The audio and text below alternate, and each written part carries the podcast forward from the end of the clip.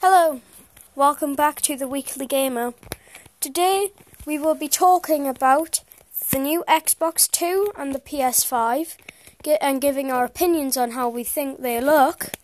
Talking about our opinions on Borderlands 3 and also just general news about gaming. So let's get on to it in a matter of no time. The first thing we're going to start about is the Xbox Project Scarlett spec. Now, if you ask me, I think that it looks a li- futuristic, but I also think that it looks a little bit too complex. Also, it is not very very easy to store because of the sheer size of it. The first thing I would like to say about the Project Scarlett, the console itself rather than the controller, is the fact that the current Xbox One is nice and compact and you can fit it on nearly any space.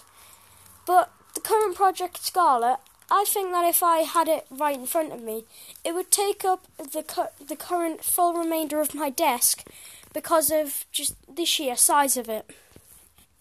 As well as this, you have to map out the controller yourself, and there won't be like actual buttons and Joy Cons. There, there is just a screen, I think that this is a little bit like bad for the console, as there as you could get lost while playing video games. And I, I know what a lot of you are thinking, like you should be looking at the controller sometimes.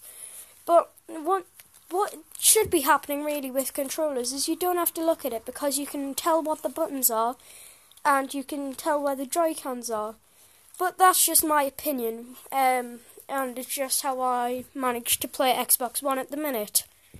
So, yeah, that's my opinion on the Xbox 2 or Project Scarlett. Now we go on to talking about the PS5. Now, if you ask me, I think that this is an ugly looking console, but it's also good in a way because of how compact it is. The um, the Xbox, fi- no, the PlayStation 5 um, the disc tray. Um, when you're playing, the disc actually sticks out of it, which I think is a little bit weird. Uh, as well as this, you've got the ugly little V, which is on top. But I think that might be an air vent. And yeah, there's there's a lot of buttons on the front of it, unlike the Project Scarlett. Um, and basically it's just it's just ugly in general. Um, the way that the um Sony PlayStation Five is laid out, um, the controller we actually have an actual controller, uh, rather than the um the Project Scarlett. Even though the Joy Cons aren't real. The buttons are, and that that's a little bit better than what the Project Scarlett is. As well as this, it is also coming coming with a Let's Go Digital um, new type of processor, which means that it doesn't take as many discs and you need to download more games rather than buying them. Um, I, I don't really think I have much to say. I think I've really summed up the PlayStation 5, but uh, I, I just think that it, it's a little bit ugly, the V. There's also the PlayStation 5 Pro, which I think looks a lot better than the PlayStation 5. It looks like the current PS4, but a lot more futuristic, and, actu- and it actually has Joy-Cons. Right, so the current PlayStation 5 um, Pro, it looks like it has a screen on top of the PlayStation 5. Uh, the disc still sticks out of it again, and there's not as many buttons on this one as the uh, the leaked normal PlayStation 5.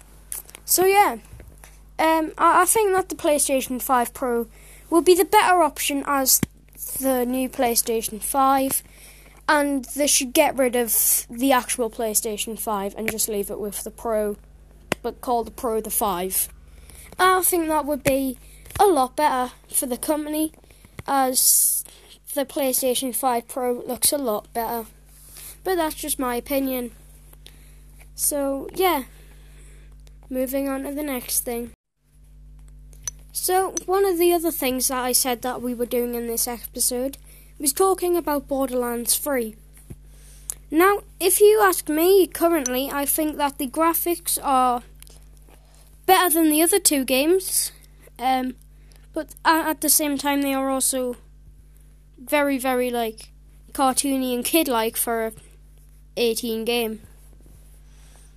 Now, Borderlands 3 had a lot of hype over here on Xbox, um, and when it t- came out, it actually appeared to have more hype on PS4.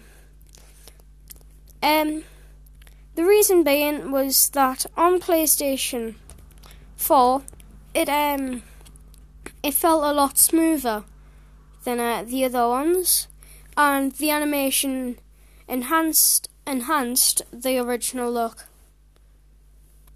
Um, the ability to grab ledges and pull yourself up on the game made it a lot easier as well, because on the other one it was hit or miss, and it didn't feel any more natural. As well as this, the um, the map has a good 3D scaling and rotating render, and that that's better than what it was in um, in the Borderlands 2 and the Borderlands 1 because the rendering distance was just a little bit awful on them two, if you ask me. But honestly, I think that altogether it's just a really, really good game. Um, compared to the other two. But that's just my opinion. As I've said through this full podcast, I've, i feel like it's just my opinion. But I hope that I can inspire your opinion to come out as well. Now we are going to talk about the random gaming news. Um, the first thing that we have is the Outer Worlds scandal.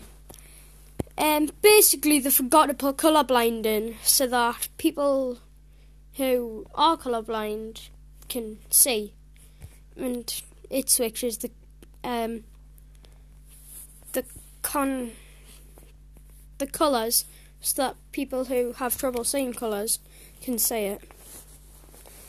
Uh, coming from Ubisoft, they have announced the um, the next gen game for PS5 and Xbox Scarlett. Me um so appa- so apparently this is going to be like 4K whatever like a lot better than what the current games are and it's going to be next generation or something. Um there's a new there's the new Witcher trailer coming out and people are hyped for that again um,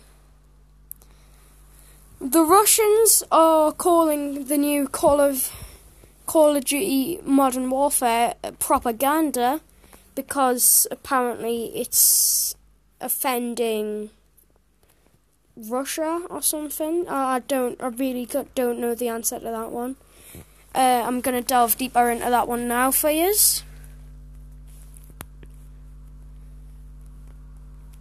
So. Alright. Negative user reviews are flooding in to, pro- to protest Modern Warfare's view of Russia and the Sy- Syrian war. war. I think that this might just be because. Yeah, I think this is because the um, the Russians are a bit angry because because uh, they've built the full game around the Syrian civil war and everything, and the Afghan war, and apparently it's just causing bother. I think, and yeah, that that I think that's all I've got to say on today's episode of the Weekly Gamer. I hope you have enjoyed it. Um, if you have, please subscribe to my podcast uh, if you want. Um, yeah, I just hope that you've enjoyed it and that I've informed you all. And this has been the Weekly Gamer.